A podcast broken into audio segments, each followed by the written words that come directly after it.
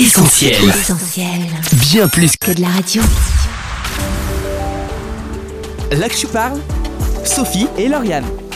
Chaque année, des milliers d'enfants avec souvent un lourd passé familial sont placés dans des familles d'accueil. Comment alors accueillir ces enfants et leur donner les clés pour réussir leur vie tout en préservant l'équilibre de la famille accueillante? On en parle tout de suite avec notre invité. Là que je parle sur Essentiel Radio. On accueille en studio Françoise Caron. Bonjour. Bonjour. Bonjour.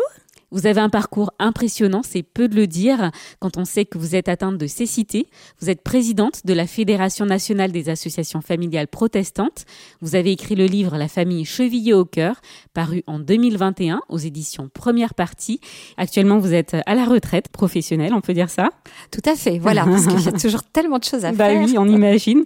Et vous avez accompagné plus de 83 enfants pendant 39 ans en tant que famille d'accueil. C'est le sujet qui nous rassemble aujourd'hui. En tout cas, merci beaucoup d'avoir accepté notre invitation. Merci à vous. Alors Françoise Caron, on commence avec un surnom, celui de Madame Famille, comme vous appellent certains médias. Qu'est-ce qui se cache derrière ce surnom?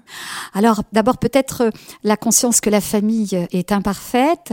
On aurait beaucoup à dire sur ses imperfections, sur les souffrances, les difficultés que les enfants rencontrent, que les parents vivent et qui les poussent parfois à s'arracher les cheveux, à imaginer que sans enfants, ils auraient été plus heureux.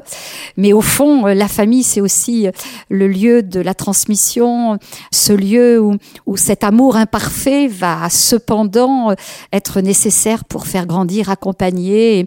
Et, au fond, la famille, c'est le socle de la société. Pas de société sans famille. Il n'y a pas de, de naissance de gamin sans un couple imparfait, mais qui un jour décide d'avoir un enfant ou en tout cas se rencontre et a un enfant. Et voilà, c'est avec cette famille-là qu'on a envie de faire et d'avancer. Et c'est cette famille que j'ai chevillée au cœur. Cette famille, votre famille, mais aussi euh, en tant que famille d'accueil, qu'est-ce que cela représente comme défi On a posé euh, la question dans la rue. On va écouter quelques réactions et on vous laissera réagir ensuite. Alors je pense que c'est euh, d'apporter déjà un certain confort pour les enfants et euh, un certain soutien aussi, je pense. Ça représente euh, pour moi euh, de pouvoir aider déjà d'autres personnes. Il y a un sentiment de partage et d'entraide quand même quand on est famille d'accueil. Et que du coup, ça signifie de partager aussi sa vie avec quelqu'un pendant un moment. C'est quelque chose qui à la fois est compliqué, mais je pense qu'il y a quelque chose de très euh, bénéfique pour la, la personne qui est prise et, et la famille euh, qui prend euh, l'enfant, je pense. Bah, c'est le défi de donner une chance à des jeunes qui ont peut-être peu de chance. Euh, je dirais que ça représente euh, la gestion euh, bah, des enfants, une patience incroyable parce que bah, on ne sait pas le vécu de l'enfant. Je pense que c'est tout. Alors Françoise Caron l'a dit, vous avez accompagné plus de 83 enfants pendant 39 ans et euh, vous aviez déjà des enfants à ce moment-là. Pourquoi avoir choisi ce travail qui nécessite un si fort engagement?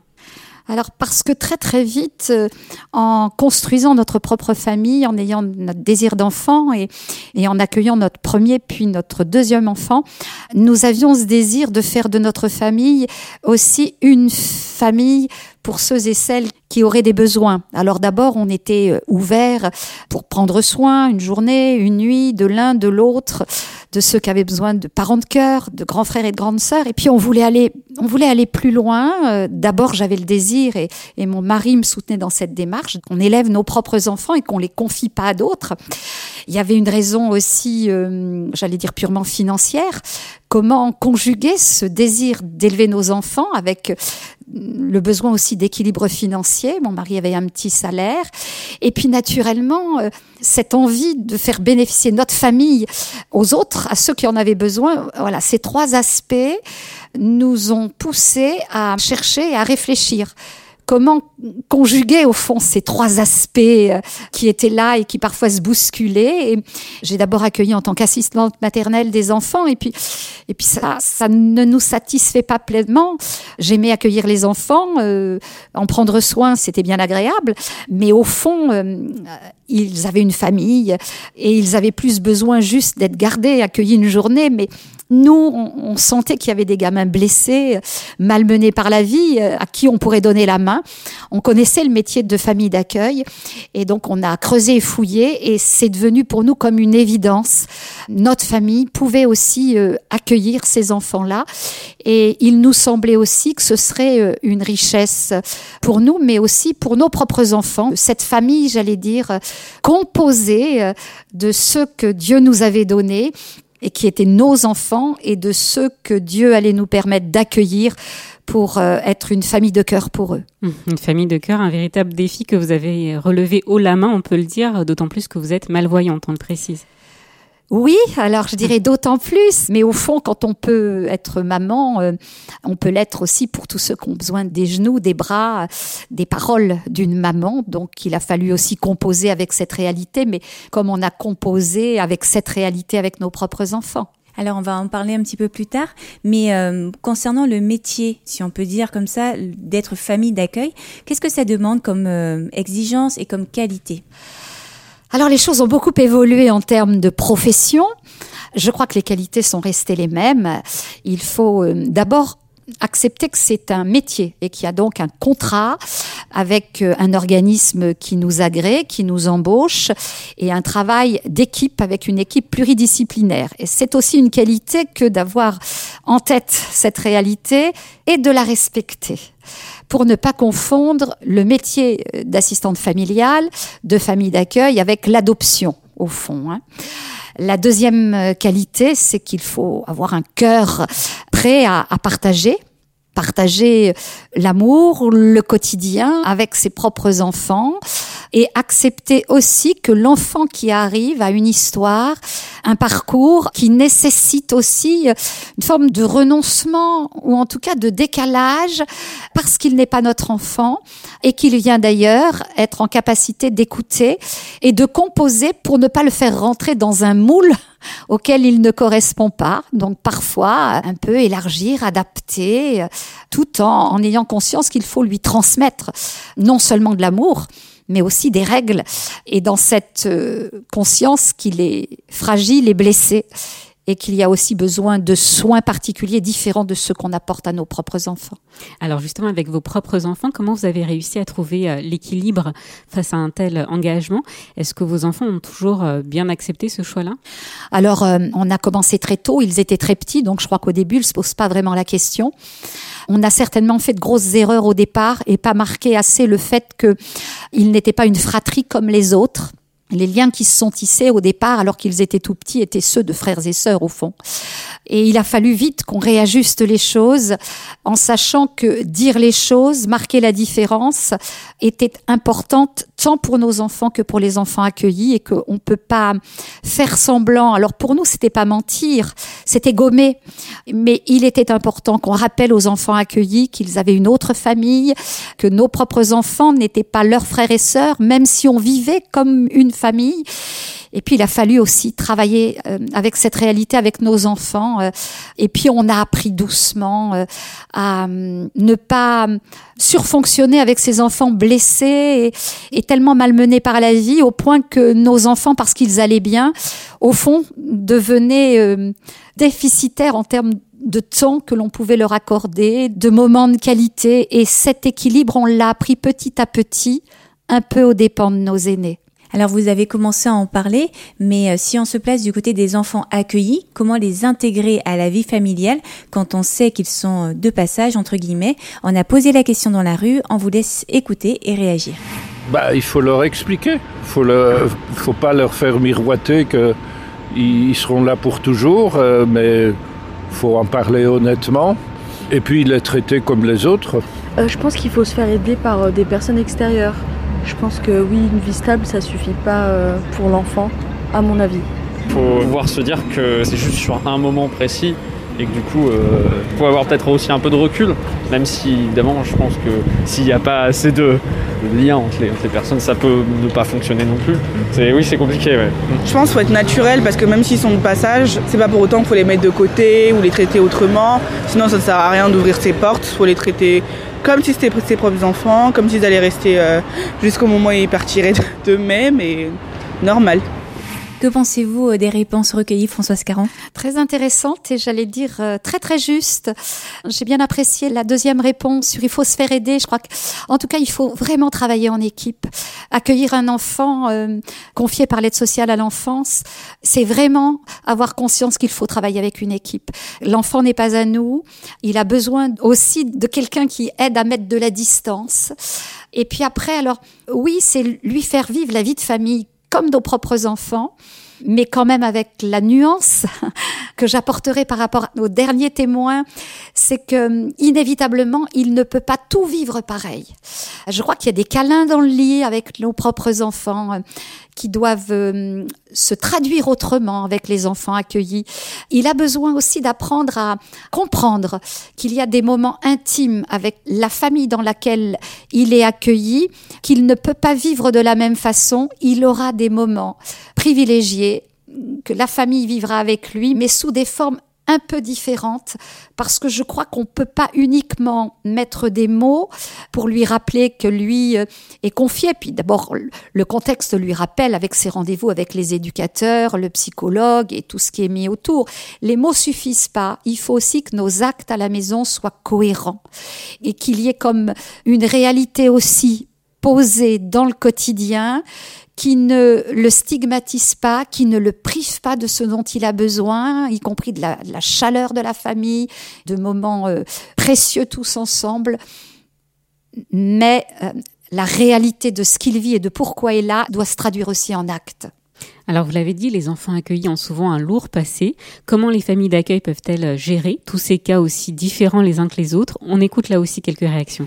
Comme tout, je pense, ça passe par la communication en communiquant, en euh, discutant, en essayant de connaître euh, la personne en fait parce que malgré tout on est tous différents, on a tous un vécu différent, qu'il soit similaire ou pas. Donc euh, en creusant avec chaque individu même pour tisser une relation avec eux. Ça doit prendre du temps aussi parce qu'il y a de la confiance je pense qu'il faut mettre. Après je pense que ça dépend des cas aussi à chaque fois que du coup peut-être que des fois il faut de l'aide extérieure. Mais ça, ça, ça, doit dépendre à mon avis, je pense, hein, du passé justement de chacun des, des enfants qui sont pris en charge. Je pense que c'est compliqué de se faire aider par des personnes extérieures et être euh, disponible aussi, je pense. Sinon, ça aide pas. Certainement avec de l'aide.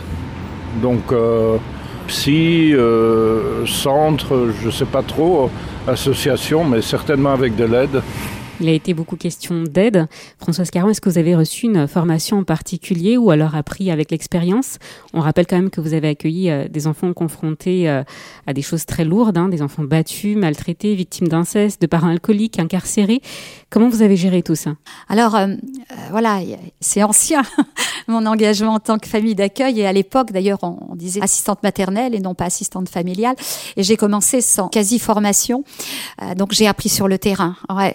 Et l'expérience, petit à petit, m'a bien servi, mais a aussi m'a poussé à chercher à me former vraiment, me former avec des associations euh, en lien avec les problématiques rencontrées, euh, euh, tout ce qui touchait les abus sexuels, l'inceste. Oui, j'avais besoin de comprendre et, et de découvrir aussi, pas uniquement accueillir la parole, pas uniquement travailler avec l'équipe pluridisciplinaire et, et, les psychologues, mais, mais comprendre aussi ce qui se jouait à la maison. Et, et donc là, les formations m'ont beaucoup aidé, tout ce qui touche aussi aux violences qu'ont subi les enfants et souvent ils répètent à la maison. Donc euh, oui, je me suis au fond formée petit à petit en lien avec les problématiques que je rencontrais et la conscience que l'amour ne suffisait pas, euh, ma foi et mes prières pour l'enfant ne suffisaient pas et que là encore, il fallait que je m'équipe aussi euh, pour pouvoir, j'allais dire, aller plus loin et, et apporter à l'enfant ce dont il avait besoin de ma place à moi. Alors aller plus loin, vous l'avez dit, vous allez le faire aussi. Au départ, vous étiez famille d'accueil et après, vous avez décidé de créer un centre d'accueil atypique pour les jeunes. Pourquoi ce choix? Alors parce qu'en tant que famille d'accueil, j'avais été sollicitée pour accueillir une maman mineure maman de 14 ans et donc j'ai travaillé avec mon employeur de l'époque euh, en tant qu'assistante familiale, je travaillais sur sur les besoins au niveau de ces jeunes mamans et et donc on a construit le projet et, choisi d'ouvrir une structure pour accueillir ces jeunes mamans mineures, euh, parfois euh, incarcérées d'ailleurs, d'autres fois placées par l'aide sociale à l'enfance elle-même avec des parcours comme ça de répétition, mises dehors de leur famille parce que enceintes et, et bannies de la maison. Donc voilà un projet qu'on a construit, qu'on a mûri et qui nous a permis euh, aussi de découvrir l'envers du décor, la détresse de ces jeunes, mais aussi parfois la détresse des parents, hein, confrontés à une adolescente de 14 ou 15 ans euh, qui arrive de l'école et qui dit simplement j'ai mal au ventre et qu'on amène à, à l'hôpital et, et, qui accouche dans l'heure qui suit avec un déni de grossesse lié au contexte. Donc plein de choses comme ça qui nous ont ébranlés, qui nous ont amenés à nous former davantage et à choisir de les accompagner euh, pour aussi euh, accueillir leur histoire et chercher avec elles comment les aider à se remettre en marche et puis euh, aussi travailler sur ce lien mère-enfant pour que on évite la répétition qui semble souvent une évidence. Alors, Françoise Caron, vous aviez parlé tout à l'heure de transmission. On vous pose la question, qu'est-ce que vous souhaitiez justement transmettre à tous ces enfants, à tous ces jeunes? Alors peut-être d'abord que rien n'est fichu et que au cœur de la détresse, une main tendue, euh, une oreille bienveillante peut les aider à regarder un peu au-dessus de la barrière et à se dire que euh, le monde n'est pas si moche que ça et qu'on peut trouver euh, un père et une mère de cœur, un grand frère et une grande sœur qui va ne pas remplacer tout ce qui a dysfonctionné et forcément changer les choses, mais qui va permettre de rebondir et hum, d'avancer et puis de guérir un peu ce lien tellement malmené par les épreuves de la vie et qui semble au bord de la rupture, oui, transmettre un peu d'espérance, le sentiment aussi de nouveau d'être aimé, de compter pour quelqu'un, de compter au point où, euh, quelle que soit son histoire, l'autre peut prendre du temps, s'arrêter et, emboîter le pas. Euh, transmettre un peu d'espérance. Est-ce que vous avez, euh, Françoise Caron, un souvenir, une anecdote particulière à nous partager qui vous a particulièrement marqué avec toutes ces années d'accueil? Alors il y en a beaucoup, euh, difficile d'en choisir une vraiment. Euh, Peut-être une jeune ado euh, amenée euh, par un éducateur qui avait récupéré cette jeune à la brigade des mineurs et qui avait fugué et qui arrivait, qui voulait pas du tout arriver à la maison et qui était assez assez rebelle et, et pas bien du tout. Et je me rappelle que l'éducateur pose la valise sur le paillasson. Il était tard, il devait être 22 heures. Et je crois que l'éducateur ferme la porte et pensait vraiment que la jeune allait partir. Et là, je lui dis, écoute, on t'a attendu, tu vas pas bien, on a bien voulu t'accueillir, on va faire ensemble, tu sais, on va pas si bien que ça non plus, tu vois. Moi, je suis malvoyante, la maison est déjà pleine, alors si tu veux bien, on va faire un deal ensemble, quoi. Tu poses un peu tes bagages, tu dors, on verra demain matin. Et tu respectes le fait qu'on t'accueille. Et nous, on, on veut pas savoir trop ce qui s'est passé. On en parle demain matin. Et la jeune vraiment qui a ouf, lâché prise. On a senti physiquement ce lâcher prise dès que l'éducateur dit bon écoute je te laisse là. Et voilà un moment je dirais un peu comme ça spécial où on sent que tout pouvait partir en vrille et et ce lâcher prise a permis, on te monte ta chambre, tu dors. Et on a passé plusieurs jours euh, avec cette jeune. On a pu vraiment contribuer, je crois, à son apaisement, à, à recréer du dialogue, à l'aider de nouveau à reprendre contact avec l'éducateur et, et à continuer son chemin. Au fond, là, juste une rencontre brève euh, mais je crois qu'il a désamorcé quelque chose qui pouvait euh, tourner au drame. C'est touchant. Est-ce que vous êtes toujours euh, en contact avec euh, certains de ces jeunes, euh, Françoise Caron Oh oui, les petites jumelles qu'on a accueillies et qui avaient 13 mois ont 34 ans, anniversaire le 28 mai, nous appellent papa-maman, alors ni droit d'hébergement, lien complètement médiatisé avec leur maman, c'est nos filles de cœur, leurs enfants nous appellent papy et mamie, elles envahissent la maison régulièrement.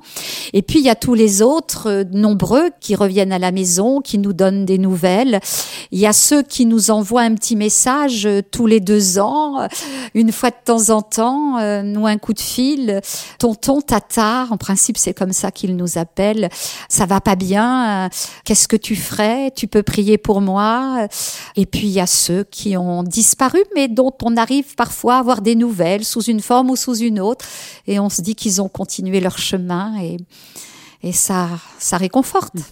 Alors Françoise Caron, avant d'aller plus loin dans votre témoignage, on va marquer une courte pause en musique. On s'écoute tout de suite All Things Dana Golden et on se retrouve juste après. I got my mind on you, fixed on all that's true. Things change you never do. I got my mind on you. Là que je parle, Sophie et Lauriane. Vous êtes dans l'Actu Parle sur Essentiel Radio. Aujourd'hui, on reçoit Françoise Caron qui nous partage son expérience en tant que famille d'accueil. On poursuit tout de suite avec la fin essentielle de son témoignage. L'Actu Parle, Sophie et Lauriane. Françoise Caron, on l'a dit, vous avez effectué ce travail d'accueil auprès des enfants alors que vous souffrez euh, vous-même de cécité. Est-ce que vous pouvez nous dire d'où vous tirez euh, votre force pour prendre en charge un travail aussi prenant? Alors beaucoup diraient, elle est courageuse, c'est une battante, il y a de la résilience. Alors il y a un petit peu de tout ça, mais tout ça, ça fait partie de la pâte, de la matière euh, dont l'être humain est doté et qu'il va mettre au travail ou pas. Mais je crois que tout ça n'a pu être mis au travail qu'à cause de cette foi qui me nourrit, cette relation personnelle que j'ai avec Jésus-Christ, dont j'ai découvert l'amour. J'avais 16 ans, j'étais en pleine révolte à cause de mon handicap. Euh, j'imaginais que je ne pourrais pas me marier, qu'aucun homme ne voudrait d'une femme malvoyante profonde. Donc j'avais cette révolte là qui m'animait. Et puis euh, élevée dans une famille chrétienne, au fond j'avais conscience que Dieu existait et il était mon père mais un père qui ne pensait pas à moi, un père qui m'avait peut-être oublié. Je me disais que peut-être j'étais punie. Et voilà, c'était compliqué. Et puis, dans un camp chrétien, euh, il s'est passé euh, quelque chose d'extraordinaire lors d'un rassemblement de jeunes où, le pasteur parlait de l'amour de Dieu. J'ai senti quelque chose de très très particulier qui me touchait, qui m'inondait, qui me remplissait comme comme un manteau d'amour qui m'était posé sur les épaules. Je sais pas comment l'expliquer. Et là, comme une voix qui murmurait à mon cœur, mais je ne suis pas ce père que tu imagines, je t'aime, tu es mon enfant. Et je faisais la rencontre avec Dieu, papa, ami, présent. Et je mesurais à quel point ma vie comptait pour lui et que mon handicap, tout ce qui me posait autant de problèmes et de questions, euh, tout ça il le connaissait et qu'il était là sur mon chemin et qu'il me disait que il m'accompagnait sur ce chemin difficile, qu'il ne m'abandonnerait pas et que son amour, si je l'acceptais, me permettrait de vivre les choses autrement. Et je crois qu'à partir de ce moment-là, la vie n'a pas été toute simple. J'ai eu des moments de doute parfois, mais cette rencontre avec le Dieu d'amour qui était à mes côtés, quoi qu'il arrive, a changé ma vie et m'a donné aussi cette envie de rejoindre au fond les bras cassés, ceux qui peut-être étaient en révolte comme moi et, et dans les moments difficiles avec eux, dans les moments difficiles de notre vie, dans ces moments où face à un jeune, un ado, on se sent impuissant, alors j'ai toujours fait appel à, à, mon papa céleste, à celui qui était présent à mes côtés, en lui disant, écoute, donne-moi la force, aide-moi, fais ce que je peux pas faire, tu es le Dieu d'amour, alors cet amour que j'ai ressenti doit aussi pouvoir se manifester, se déployer là, dans ce moment présent. Et je crois que c'est ce qui m'a vraiment permis de ne pas baisser les bras et, et puis d'avoir aussi conscience de ce potentiel au fond qui est en nous, euh, comme endormi, comme des puits bouchés euh, par tout ce qui nous a malmenés dans la vie, notre histoire, nos parcours, notre éducation parfois, et que avec cette foi et, et ce dialogue qu'on peut entretenir avec le Seigneur par la prière, ben, au fond on peut aussi euh, déboucher des puits et réaliser qu'on a aussi en nous tout, ce potentiel, cette capacité de résilience, de combativité, euh, qui peut pas venir de nous simplement, mais au fond, euh, Dieu et moi. Euh, parce que Dieu fait avec moi et moi je peux pas faire sans lui. Ben, on peut déplacer des montagnes, a les montagnes de nos peurs, de notre incrédulité, de circonstances difficiles et, je crois que c'est ce qui me permet aujourd'hui de me dire oui, je suis heureuse malgré les difficultés et je crois que cette joie, j'ai pu la communiquer à des gens qui avaient fini par croire qu'il n'y avait plus le puits de la joie dans leur cœur. On a peut-être fait sauter quelques pierres ensemble et, j'espère vraiment que j'ai pu aussi transmettre à tous ceux que j'ai aimés, accompagnés, ceux avec lesquels je chemine encore aujourd'hui, non seulement cette volonté d'avancer, de se battre à cause de mon histoire, mais peut-être plus encore cette conscience que cette force, je la puise dans ma relation avec Dieu au travers de Jésus-Christ. Alors Françoise Caron, vous l'avez dit, donc vous croyez en Jésus, vous êtes chrétienne. On sait qu'il est euh, de plus en plus difficile de se voir confier des enfants quand on est pratiquant. Comment concilier les pratiques personnelles familiales du foyer avec les demandes des services sociaux? Est-ce que c'est quelque chose que vous avez pu expérimenter sur le terrain ou quand vous l'avez exercé, c'était simple pour vous? Vous n'avez pas eu de difficulté à, euh, j'ai envie de dire, accueillir ces enfants? Alors je crois qu'au départ, on se pose pas trop les questions, c'était naturel. Au moment de l'agrément, bien sûr, il y avait déjà quelques questions de poser par rapport à, nos modes de vie. euh, Et mon mari étant pasteur, il y avait vite une, une évidence. Mais je crois que l'abordant de façon euh, très claire, c'est que notre famille est imprégnée de nos valeurs. La foi est quelque chose de personnel que l'on peut imposer à personne, ni même à nos enfants. On ne naît pas chrétien, on le devient. Il me semble qu'on a pu toujours, euh, dans la communication avec les services sociaux et avec les travailleurs sociaux, témoigner du fait qu'on on n'était pas là pour faire du prosélytisme au sein de la famille, pour endoctriner les enfants, pour en faire devenir des chrétiens, mais pour vivre avec eux cette vie de famille de façon libre et transparente. Et ils étaient aussi témoins de ce qui nous nourrissait, de ce qui nous rendait joyeux, de ce qui nous permettait de dépasser les difficultés. Ils s'en nourrissaient ou non. On leur apprenait à respecter ce que l'on vivait et on essayait d'être à l'écoute de leur histoire, de respecter leur point de vue. Et je dois dire que si parfois, avec quelques personnes, plus qu'avec une institution, quelques travailleurs sociaux, il a fallu argumenter, il a fallu reprendre les choses, ce fut toujours de façon exceptionnelle, mais que notre foi n'a jamais été un handicap ou quelque chose de négatif ou qui nous a mis en difficulté par rapport aux enfants, par rapport à leur propre famille ou par rapport ou avec les équipes avec lesquelles on travaillait. Françoise Caron, est-ce que vous auriez un message aux personnes chrétiennes qui souhaiteraient accueillir ces enfants en tant que famille d'accueil? Alors, je crois que ça fait partie, euh, au fond, un peu de la mission d'une famille chrétienne que d'accueillir en général, d'exercer l'hospitalité et d'avoir conscience que, au fond, la famille, c'est aussi euh, celle dont on va bénéficier quand c'est difficile, donc je dois pouvoir aussi offrir ma famille comme un don à ceux qui en ont besoin. Alors après, être famille d'accueil, c'est encore une autre démarche, puisque c'est aussi un métier. Et il faut pouvoir conjuguer professionnalisme et vocation. Et il faut pouvoir le conjuguer et, bien en comprendre les contours.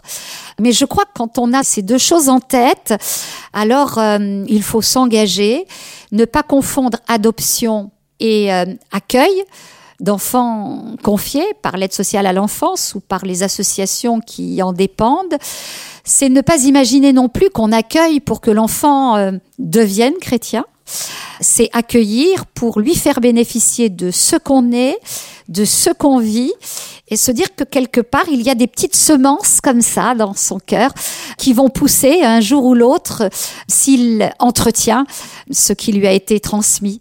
Si ces choses sont bien posées, alors euh, oui, j'encourage, j'encourage vraiment toutes celles qui qui en ont comme ça un peu le désir d'aller plus loin et il y a tant de besoins, tant d'enfants qui ont besoin d'une famille stable, euh, bienveillante et qui a peut-être la capacité de leur apporter autre chose à, à cause de leur foi, par la prière toute simple euh, et par l'espérance au fond qui nourrit notre vie, qui l'illumine. Ces enfants ont aussi besoin de ça. Et je crois que les équipes de travailleurs sociaux euh, recherchent aussi des familles qui ont ce cœur ouvert, cette bonne compréhension du métier et cette conscience que c'est pas le lieu du prosélytisme, mais qu'une vie équilibrée saine où la foi s'exprime en actes et, et fait du bien aux jeunes, c'est une plus-value aussi dans, dans ce milieu de l'aide sociale à l'enfance. Françoise Caron, on a l'habitude de finir nos émissions avec un verset, un extrait de la Bible. Quel est celui que vous souhaitez laisser sur le cœur? J'ai envie de dire que vous souhaitez cheviller au cœur de nos auditeurs. Je crois peut-être que hum, la Bible nous dit que Dieu a des projets pour chacun d'entre nous, projets de bonheur et non de malheur, et qu'il y a un avenir plein d'espérance. Et, et je crois que ça s'adresse à tous ceux et celles qui ont été euh, blessés par la vie, euh, qui le sont encore peut-être en tant qu'enfants, à tous ces parents aussi meurtris, blessés, euh, peut-être à qui on a enlevé, comme on dit, leur enfant. Et, et qu'ils puissent peut-être découvrir que Dieu a suscité aussi des hommes et des femmes pour euh, pour prendre soin de leurs enfants en priant pour eux et et que hum, faire sien ce verset en tant que famille chrétienne, c'est aussi contribuer à son accomplissement en étant euh, outil, serviteur, servante entre les mains de Dieu, avec Dieu, vivre cette réalité et l'offrir à ceux qui en ont besoin. Eh bien, Françoise Caron vous remercie beaucoup pour ce témoignage très riche qui, euh, on en est sûr, apportera beaucoup à nos auditeurs. On rappelle le titre de votre ouvrage, La famille chevillée au cœur, paru en 2021 aux éditions Première Partie. Et puis, on vous dit euh, très certainement à bientôt sur Essentiel Radio. Merci beaucoup. Merci à vous tous. Merci. Là que tu parles, Sophie et Lauriane. L'actu parle, c'est fini pour aujourd'hui. Retrouvez cette émission en podcast sur essentielradio.com ou sur notre appli, ainsi que sur les principales plateformes de streaming comme Spotify ou Deezer. Rendez-vous également sur les réseaux sociaux, Facebook et Instagram, pour commenter et partager cette émission. Et puis n'hésitez pas à faire entendre votre voix sur WhatsApp au 07 87 250 777. On remercie Irène qui nous a aidé à préparer cette émission, ainsi que Mathieu à la technique. On vous dit à la semaine prochaine et en attendant, bonne écoute sur Essentiel. Salut Salut Là que tu parles, Sophie et Lauriane. On retrouve tous nos programmes sur essentielradio.com.